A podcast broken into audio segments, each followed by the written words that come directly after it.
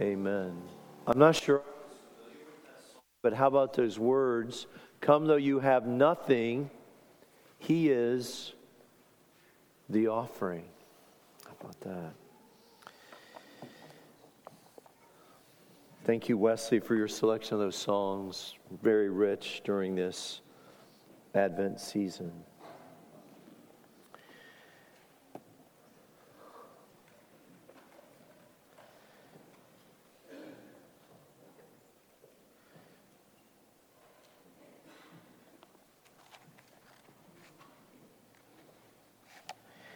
How sad are those words, these words? No one ever came, they never sent anyone. Think about how tragic when someone perishes, but they might have been saved had only a rescue team been sent or commissioned and sent. You might remember the Thai soccer team. It was Five years ago this summer, in June and July, 13 young boys, part of a youth soccer team, were lost in this underground cave for 18 days. And at great effort, and with many man hours, all 13 of those boys were rescued. But you might remember that two of the rescuers lost their lives, gave their lives that those 13 might live. Did you know that apart from Christ and God sending the Son in the fullness of time,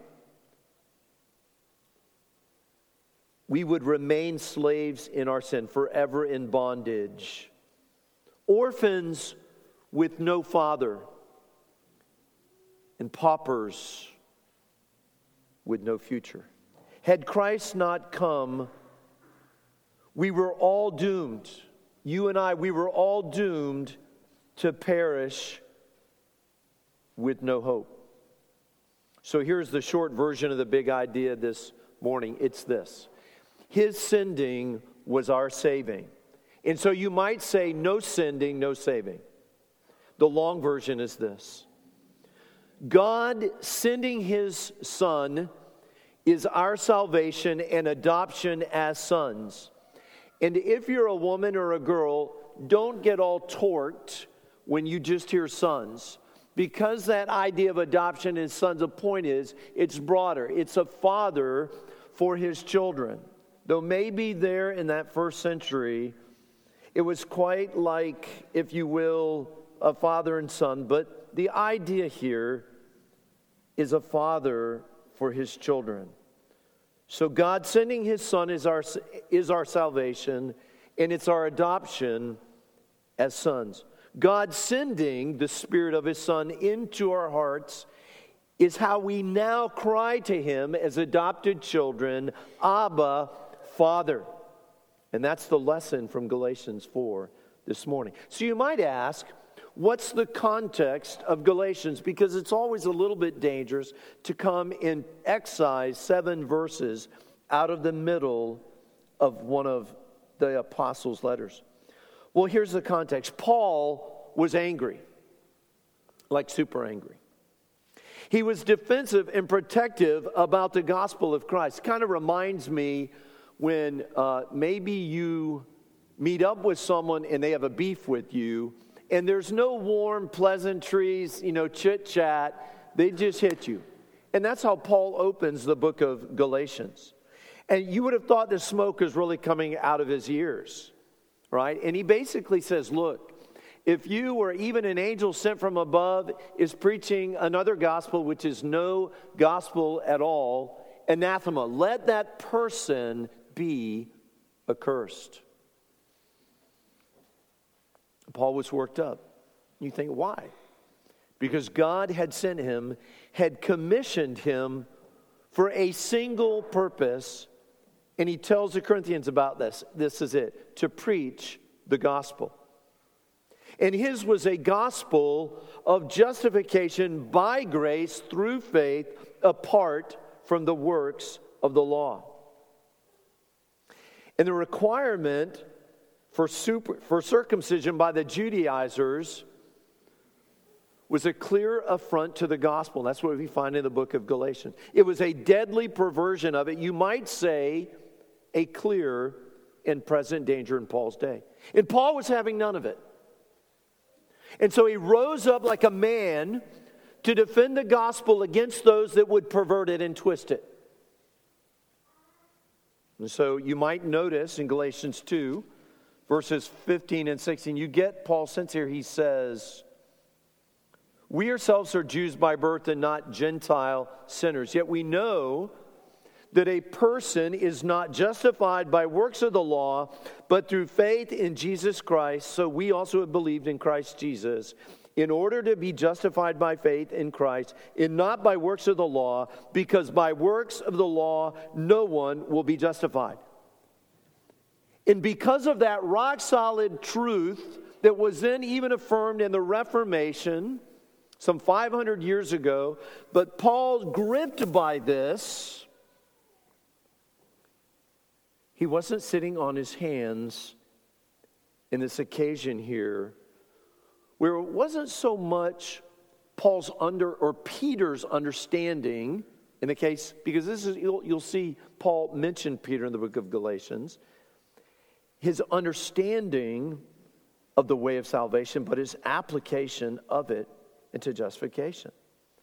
And so, whether the historical situation was from Acts 11 or Acts 15, when Paul wrote this letter, it doesn't matter. He was defending the heresy that salvation of Jesus was, uh, that, that, that salvation was Jesus plus circumcision or any form of faith plus a work of the law.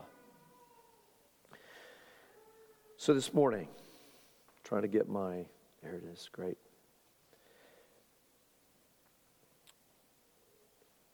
Our theme is explicit in the, in the title of my, of my message. Here it is God sent forth his son. And be careful that be, beware of the temptation to think, I've heard this so many times before. But there it is in Galatians 4 4. And I want to demonstrate for us from our passage just how significant it was for the world and for you and me that he did just that. So here's our outline this morning for these seven verses. First, I want us to see the presenting circumstances. That's the key word. The presenting circumstances before God sent his son. We'll see that in the first three verses of our text. Secondly, I want us to see in verses four and five the perfect timing for when God sent his son. Okay? You might say perfect timing. So, first, the presenting circumstances. Secondly, the perfect timing for when God sent his son. And then, thirdly, from verses 6 and 7 is the practical, the practical result that God sent his son, or the practical result that arose from God sending his son. You know the expression as we think of the present circumstances before God sent his son there in verses 1 through 3. You know this expression nothing happens in a what? Vacuum. Okay. And neither did the Son come into the world into a vacuum. And remember, just for a moment, that we're using a synonym. His coming was the same as God's sending. And you might say that God's loving was expressed in God's sending. In fact, you'll notice in John 3 16 and 17, you know the verse, God so loved the world that he what? He gave his only begotten son. And then the next verse 317 speaks of God sending. So this loving, giving, sending or like this triad of synonyms that deal with what God has done for us in Christ Jesus. But they all point to the same reality. And the circumstances were ripe in the world prior to sending the Son.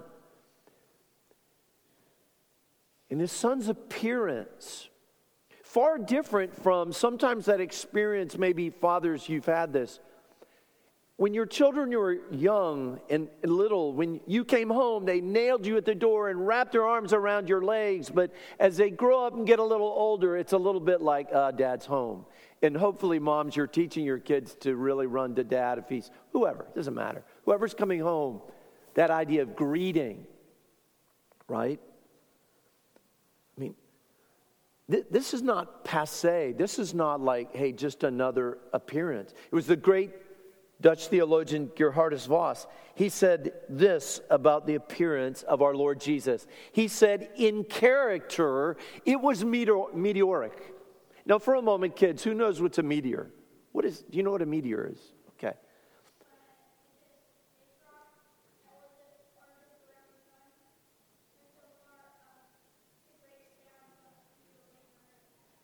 Great. Would you want one to hit the world? No. Yeah, that's right. You know how loud it sounds when someone drops a glass on a granite countertop? Well, just how dynamic it was that the Son and the Word would become flesh. It was meteoric when He appeared. But there had been this 400 long years of silence in what we call the intertestamental period between the end of Malachi. You don't think about it a lot, but when you look at the very last chapter of Malachi and flip the page to Matthew 1, you wouldn't believe it. But there's 400 years of silence there. There was what we call the Pax Romana or Roman peace, where the advance of the Roman Empire in that time created kind of this perfect conditions. All, all these things were aligning for the gospel also to advance and spread throughout the known world. Maybe you're like me, you think of BC as before Christ and AD as after Christ. But in a sense, as you look in Galatians chapter 3, Paul gave it another nomenclature. He speaks of before faith in verse 23 of chapter 3. And the coming of faith is a synonym with until Christ came. And what was the state of things then? Look at Galatians 3:23 for a moment. I actually like to read, I think. Through 24 he says, "Now before faith came, we were held captive under the law, imprisoned until the coming faith would be revealed. So then as the law was our guardian until Christ came, so, so then the law was our guardian until Christ came, in order that we might be justified by faith. And he's mixing, in a sense, a little bit of two illustrations. There's the idea of being imprisoned, but there's also the idea of being a minor and not having full access to everything that was yours. And Paul illustrates, though, he, he illustrates all of this in a very simple manner. He said, Before Christ, the world and we could be compared to someone who was in prison and held captive against their will. Kids, I don't know if you've ever had like play handcuffs, but if you ever really get arrested, and this, I'm not speaking about this from personal experience, but just observing in case you're wondering. You can, you could look me up, right? When they lock that key and they put those cuffs on and it goes clink, like you're not getting out. And that's how the world was.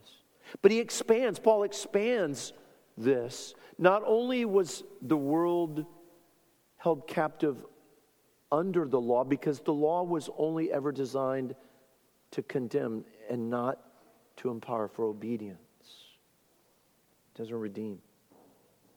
Expands that, though, to talk about a child, what we might call an heir. Now, when I say heir, sometimes I might say, right, not heir, but heir. Someone destined to receive an inheritance from his child. And the illustration makes perfect sense when we think about the world before faith came and Christ came. While that heir is a child, so kids, let me just say, an heir is simply someone who will receive an inheritance that is wealth, that could be money, but it could be things, it could be a company from their parents, from their father. But while that heir, that child is underage, the heir is protected from him or herself by not receiving the inheritance before it is mature enough to handle it. And it doesn't matter if the little boy or girl even is the eventual owner of a multi billion dollar estate. And this is where the role of the guardian, or that word guardian, is pedagogue. It's someone other than the parent that has this job, and that job is to watch out for the interests of this child until a certain age set by the father, which would also mean to restrict that heir, that minor's access to what would rightfully be theirs. That's why Paul uses the expression, though they own everything. So I want you to imagine this, because this is where the role of guardian or pedagogue comes in. The guardian, under orders by the father, protects and superintends the heir, the child, until the date of maturity. So I want you to imagine just for a moment, kids, let's say for Christmas tomorrow, you wake up and you go outside, and maybe you're eight or nine years of age, and there is a Lamborghini, which is an Italian supercar, luxury car in your driveway, bright red with all the bells and whistles, all right? It's there. And it's got your name on it. All right. But beside the laws for getting your learner's permit and driver's license, which if you're nine, you still have six more years for that, and another year of driving with your parents, right? Supervised. Your parents, if they're wise, might assess that that Lamborghini has just a little bit too much speed, a little bit too much horsepower under the hood, where it'd probably be better if you could drive for about five to eight years with a beater car, like all dented up, rusted, the bottom, you can see through the floor, and you get all your bad stuff out of the way before you, they give you the keys to the Lamborghini. And what Paul is saying is that the presenting circumstances before God sent his son into the world could be compared to a father and guardian working together to prepare and protect the son for his inheritance. It just wasn't time, right? Like a father who has a guardian saying, You can't give the keys to the Lamborghini until our son or daughter hits this age. So the law, Paul is saying, was our guardian, our pedagogue, that from verse 23 of chapter 3, also there in verse 2 of chapter 4 until Christ came and justification by faith or through faith was made so clear through the gospel. And it's a good moment to pause. And kids, let's, let's never forget this. Someone has said faith is nothing. Faith is God's gift, but we don't present to God our faith and say, God, now based on my faith, you must save me. God grants faith in his Son as a gift. And so when we read in Ephesians 2, for by grace are you saved through faith, faith, right, is the pipe, is the hose through which the grace of God comes to us. But it's not the reason he saves us, it's the instrument of saving us. Not only have we seen then this morning, we see the presenting circumstances before God sent his son. I want us to see the perfect timing here in verses 4 through 5. It's a second truth. Think about this in this expression in the fullness of time. Probably some of you around this time you're cooking a turkey and you know how that, that whole thing you're you're, you're based on the weight of your turkey and the way you're cooking it, it's at a set temperature and for so many minutes. And then some of you want to stick a thermometer. And when you say it's perfect, it's perfectly cooked, that doesn't mean it's as cooked as much as it could be, but it's cooked just to the right point that we'd pull that turkey out of the oven. Well, God sent his son at just the right time in the fullness of time. Like when a cup is filled up where it can take no more. And Paul said it this way But when the fullness of time had come, God sent forth his son. He couldn't have timed it better. So that we may marvel, and you and I may marvel both at the mystery of the incarnation, but also at its timing. There's the writer of the book of Hebrews that says, Jesus was the final word. He was the great fact. And in fact, Vos, who I quoted earlier, he says this. He says Jesus didn't so much judge himself to be the great interpreter of things, of all facts, but he says that the writers of the New Testament showed that in fact Jesus was the great fact to be expounded or interpreted. This is in the one on whom the end of the ages has come. The final word, Hebrews 1 1 and 2. Look at the word there in verse 4. Have you ever noticed that the writers of the ESV don't simply say God sent his son, but they say sent forth his son. And they don't simply say God sent the son or sent forth the son, but they that he sent forth his son. His son. And this, this word, this expression sent forth, a little more than sent, it's worth noting. It's more than sending something like I know is happening every day in our cul de sac by this stream of vehicles using our cul de sac to turn around and stop. And I've seen something like Amazon and FedEx and UPS, and then it looks like our, our, our postal, our, uh, the guy from the post office making multiple trips this time of year. And I know stuff is coming, stuff is being delivered. But there's more here that we can mine if we push the shovel in a little deeper. This word that's translated sent forth, it's, it's a form of sending, but it's, it's a little bit more. And Luke uses it in his Gospel and Acts, but Paul only uses it twice in all his writings, right here in verse 4 and verse 6. And this is more than a simple nondescript sending of a message or material or stuff by means of of transport from point A to point B. I want you to think about this. This is the idea, what's intended when Paul says that, when he says, but when the fullness of time had come, God sent forth his son. The idea here is of taking someone really close and deeply treasured to you one that you'd hold in an intimate relationship and then sending him or her on a mission for noble person, for, like for a noble purpose. How could it be? How could it not be? it, it is a little bit like bringing for a man a daughter down an aisle to give away in marriage.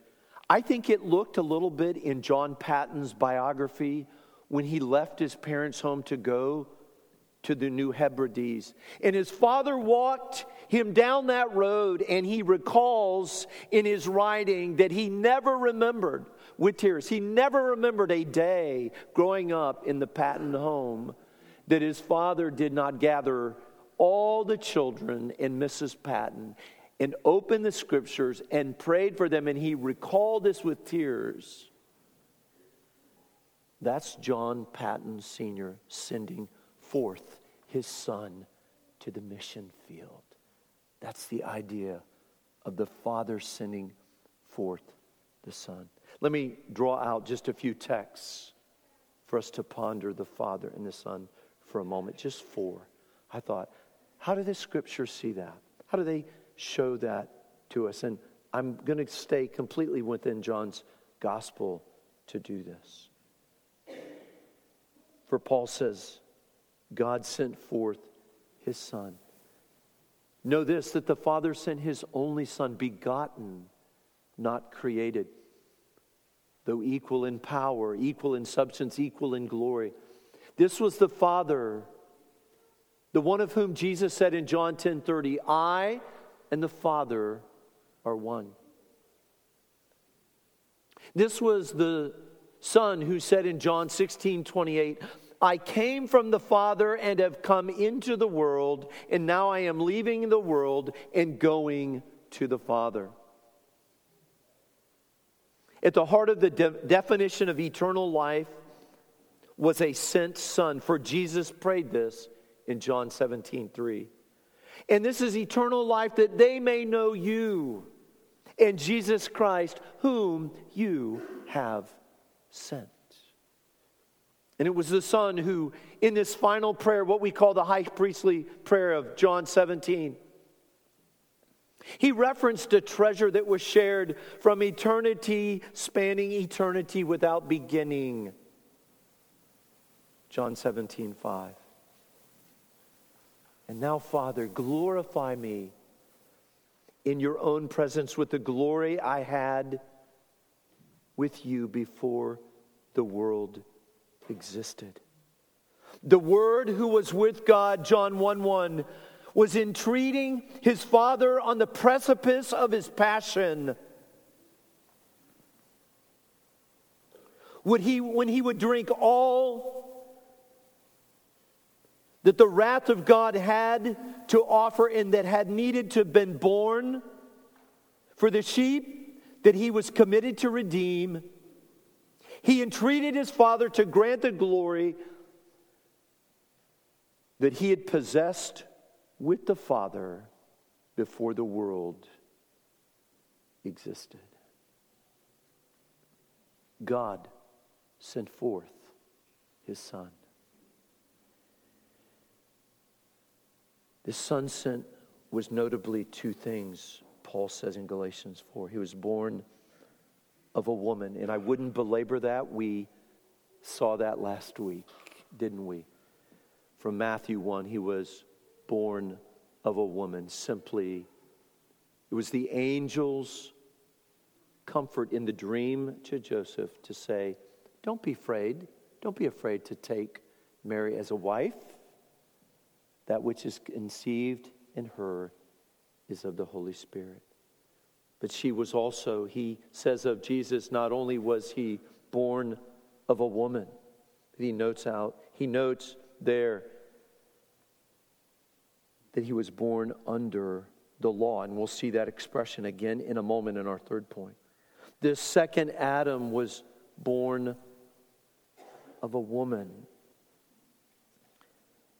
Right? He wasn't the son of the first Adam, right? Naturally. And as Jerry Bridges points out, it's an assumption about the atonement that we may see here that first of our Lord Jesus is the second Adam.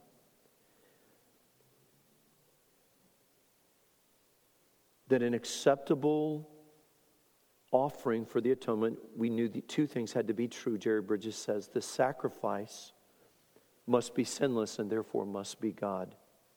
But secondly, the sin bearer must be a man in order to provide the possibility of substitutionary death, since God cannot die. And both of these assumptions are realized. All the requirements are met in Jesus, truly God, truly man, very God, very man. The Word became flesh, born of woman, conceived in her as a result of a miraculous work of the Holy Spirit. We come to our final point. This morning, look with me. We've considered, haven't we, the presenting circumstances of God sending his son. We've seen the perfect timing for when God sent his son. I want us to see now the practical result. Let me reach back just a moment to verse 5 before we end up in verses 6 and 7. There is when, when at this, on the precipice of time between before faith came and when faith came, we had read that at that point, if you will, when the cup of time had reached fullness, God sent forth his son. And he describes him as born of woman and born under the law. All right? Now, before his pre incarnate state, or in his pre incarnate state, he would have been above the law. There was no, there, there was no need to even speak of under the law. But here, fully God, fully man, become flesh, pitching his tent, tabernacling among us, he's under the law. And we are, in fact, saved by both his active obedience, his keeping, obeying the law, as well as his, as well as, as, as his passive obedience, his suffering in our place as a sin offering in our place.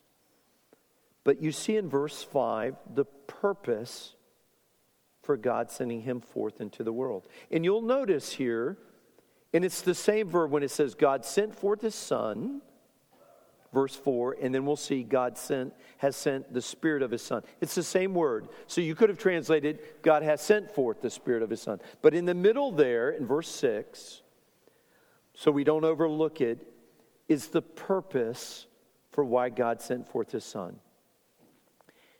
And that was his plan and purpose of redemption. Now, redemption or to redeem something, we've talked about that a lot as a church over many years, that it simply means to secure the freedom of a hostage by payment of a hostage of a ransom price.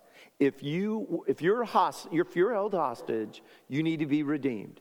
And the only way you're redeemed as a hostage is for someone to pay a ransom price to secure your freedom and the Son of God did that. God did that to buy us back for those who, of us who were under the law, rather than being under the law, under the condemnation of the law, or under the fallacy of thinking that the way of being right with God is through keeping the law, which we cannot do fully, completely in a satisfying way to God, anyways, God did. And so to think that we, in a legalistic way, if you and I are seeking to keep the law that we might be pleasing to God or might be acceptable to God, is to miss the very point for which God sent his Son into the world. But there's a second thing it says, not only to redeem those who are under the law, but also that we might receive adoption as sons. If you weren't here two months ago during our GA on Wednesday night, the last night of our General Assembly, is Voddie Baucham that took part of Romans 8 that, has, that really corresponds to this. And he made the point he said, if you ever think of adoption in negative terms and don't recognize that when you're adopted, you're every bit a child as a natural born child. He said, he said something like, I double dog dare you to try to tell me that an adopted kid doesn't have the same rights and privileges that any natural born child does. And what Paul is saying here, if you've never thought about this, if your thing about the incarnation is more and simply a nativity scene, like a wondrous time of year with this beautiful scene in a creche, and there's a baby and a manger and a father and a mother, and there are animals, and soon there will be shepherds abiding in their field by night and the appearing of an angel and wise men like breakdancing and doing all this over this great news and bringing their gifts to this child that was prophesied in Isaiah 7 and Isaiah 9 and spoke about in Isaiah 11, and you've missed it. Incarnation has a straight, solid, black line arrow, all in bold, that points to your adoption into the family of God by a heavenly Father that's promised that everything given to you and promised for you will never be taken away from you. Does that make sense? If you're in Christ, you're in his hand as one of his sheep. And there's nothing about you, as Paul David Tripp says, that could ever be known about you. There's nothing that could ever be done to you that could possibly be done to you that will snatch you out of the hand of your Heavenly Father because He has given to you all the rights and privileges of sonship. Now let's finish. I want us to see the practical result that God sent his Son into the world. It's there in verses 6 and 7. He says, Because your sons, God has sent the Spirit of his Son into our hearts, crying, Abba, Father. So there's a parallel there. Don't miss this parallelism. God sent forth his Son, verse 4, right? How? Born of a woman, born under the law. With this purpose, the purpose of redeeming, the purpose of adopting. And then he says, because you're sons, so God did this that you might be sons, and now because you're sons, God has sent the Spirit of His Son into our hearts. It's what we call the double procession. The Spirit is sent by the Father, but also by the Son. And he says something, Paul says something here that some of you are thinking, I know I found this, this is somewhere else in the Bible. You're right, it's in Romans 8.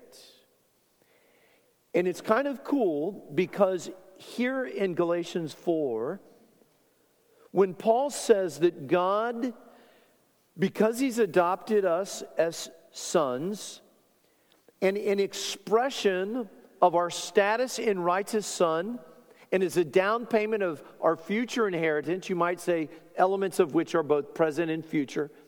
He sent His Spirit into our hearts to take residence there, that having lived by the Spirit, we'd walk by the Spirit, that we'd quench not the Spirit, that we'd, that we'd be filled with the Spirit, that all the manifest fruit of the Spirit love, joy, peace, patience, kindness, goodness, faithfulness, gentleness, self control would be expressed because we are Christ and our life is hidden with Christ in God.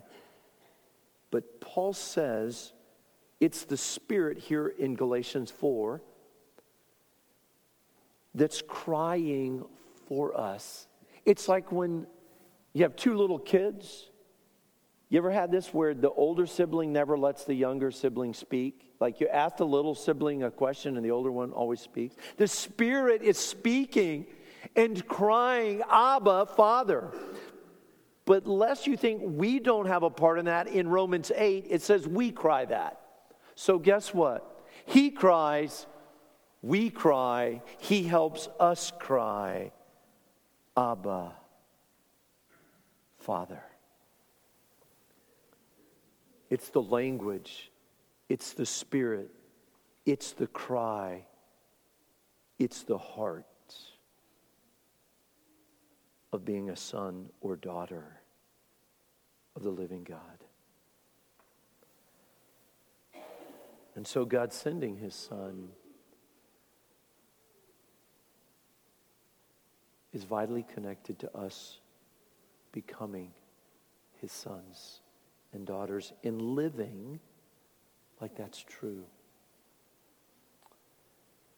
We must not impose our own and be tempted, when we're tempted to impose our own poor experiences of human fathers on what God our Father has done in sending his Son forth into the world, born of woman, born under the law, to redeem those that are under the law, that they might receive the adoption as sons. And he ends this. Who knows this song? I think it's Zach Williams, No Longer a Slave. Does anyone know that song? A few of you know that song. I asked Wesley if he'd sing it for us. He says he's not that good at country music, but maybe sometimes that's a good. I appreciated that you would even consider it.